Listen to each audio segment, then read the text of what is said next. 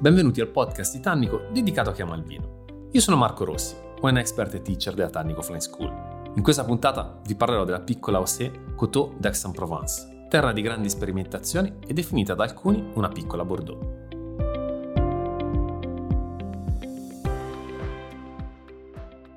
La OC provenzale con forse l'identità più ibrida, passatemi il termine, in assoluto è quella di eh, Coteau Aix-en-Provence, quindi stiamo parlando in realtà della seconda denominazione più grande, nata e riconosciuta nel 1985, anche se già negli anni 50 si andava a vinificare con una forte connotazione territoriale che veniva anche evidenziata proprio in etichetta. Parliamo di circa 4.000 ettari vitati, quindi non sono poi così tanti, ma questa è la seconda AOC per superficie. Andiamo dal mare verso l'interno ed è per questo che possiamo parlare in realtà di una caratteristica ibrida che poi andiamo a trovare sia nei vigneti che nei vini, perché la parte costiera è caratterizzata ovviamente da quelle che sono le influenze mediterranee, abbiamo quindi dei cicli di maturazione che sono senza grandi escursioni termiche, comunque costanti con temperature molto elevate, grande siccità e poca pioggia, calcare e argilla nel suolo. Se invece saliamo, quindi andiamo nella parte più nord, stiamo andando verso l'interno.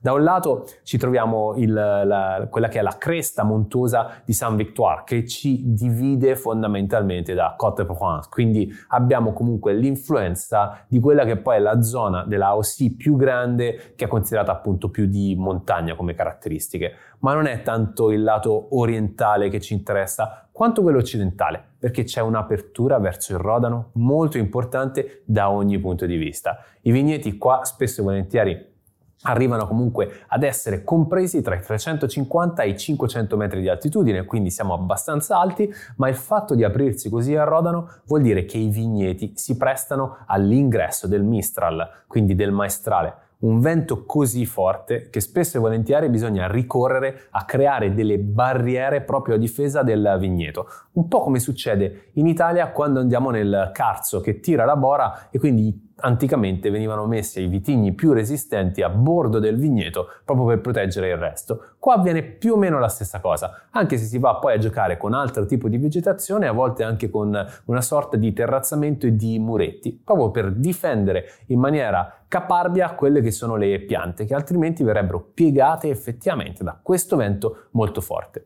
L'influenza però non si fa sentire soltanto in questa caratteristica, Tanto abbiamo escursioni termiche clamorose. Parliamo anche di 20 gradi durante l'epoca di maturazione dell'uva, 20 gradi di differenza tra il momento più caldo della giornata e il momento più freddo della notte. Escursioni termiche che ci aiutano a dare anche tanti profumi al vino, proprio a imprimerli praticamente all'interno del, dell'acino. Ma le caratteristiche, diciamo, di influenza non finiscono qua. Il suolo è argilloso e calcareo, ma è caratterizzato soprattutto nella parte nord da una ricchezza e da una presenza evidente di ghiaia e di sassi bianchi, tant'è che luccicano proprio al sole.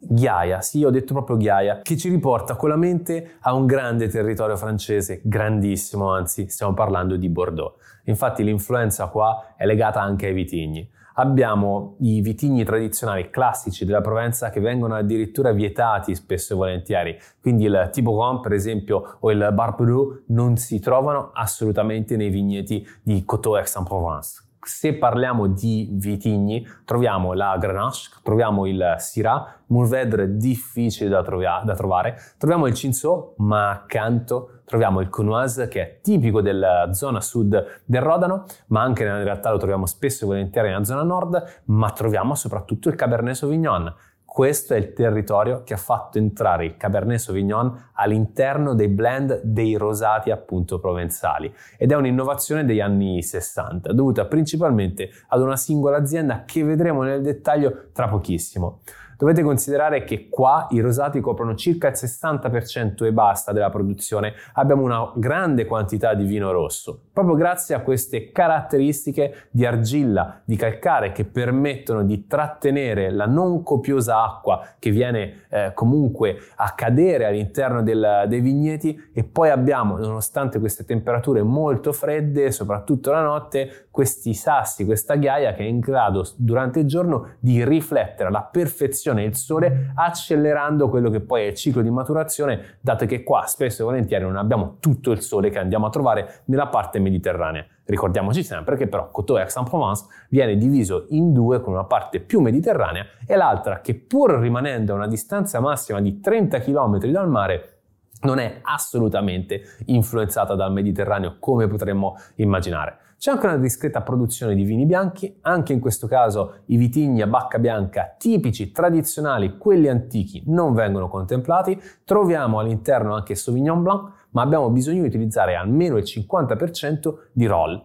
Sui rossi e sui rosati il Cabernet Sauvignon può arrivare addirittura al 30% per farvi capire quanto è ampiamente utilizzato. Ma perché il Cabernet Sauvignon ha fatto la sua comparsa? È vero che il suolo, il clima sono perfetti per l'espressione di questo vitigno di Bordeaux, ma lo dobbiamo principalmente a un personaggio, Georges Brunet, che ha fondato Vigne Laur. È un'azienda vitivinicola, in realtà questo non è il suo nome originale, questo nome è stato inventato per rendere omaggio a Laura di Petrarca, quindi la musa, però in questo caso il proprietario dell'azienda era il vecchio proprietario di Château La Lagune a Bordeaux. E dato che il nome dell'azienda qui a Aix-en-Provence era eh, di fatto Saint-Estèphe e ricordava quindi un territorio che per lui che era del, dell'Hot Medoc, per lui che era di un'altra zona, era in qualche modo in conflitto, aveva deciso al tempo, stiamo parlando del 1966, di cambiare il nome della tenuta.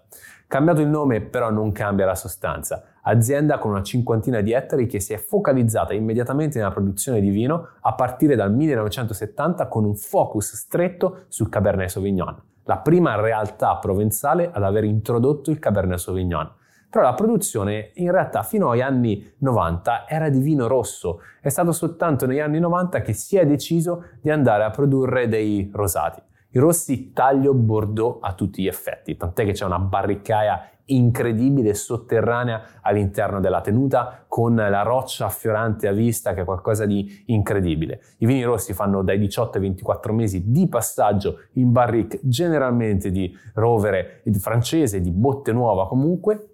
Abbiamo oggi però non più la stessa famiglia che l'ha fondato, che l'ha rilanciato, ma abbiamo una famiglia scandinava che è quella Sundstrom che ha cambiato leggermente lo stile produttivo, senza andare a fare grandi rivoluzioni, in questo caso però si è andati a produrre anche vino bianco, perché comunque questo è un territorio molto vocato, soprattutto nella parte più eh, settentrionale è stata introdotta anche una tecnica precisa per andare a lavorare ed esaltare fino in fondo il rosato. Nel rosato troviamo il Cabernet Sauvignon per forza, non poteva mancare, stiamo parlando di 20-25% di Cabernet Sauvignon a seconda dell'annata. E poi Syrah, Grenache e un po', dipende poi dall'annata, quasi uno spruzzo e basta, di Roll, quindi di Vermentino, proprio per cercare di dare un po' più di freschezza. Per andare però incontro a questa acidità rimarcata che troviamo all'interno del vino, Qual è il segreto di Vigna Laur? È il fatto di non andare a svolgere completamente la malolattica. Quindi una parte del vino la svolge e una parte invece non la svolge assolutamente. Questo fa sì che il vino sia perfettamente equilibrato. Abbiamo delle note bellissime di pesca bianca a volte, non manca il ribes, quindi i richiami vanno sulla frutta rossa, ma anche sulla frutta bianca ben matura al naso. In bocca il vino comunque è molto verticale è abbastanza masticabile, nel senso comunque ha struttura, corpo,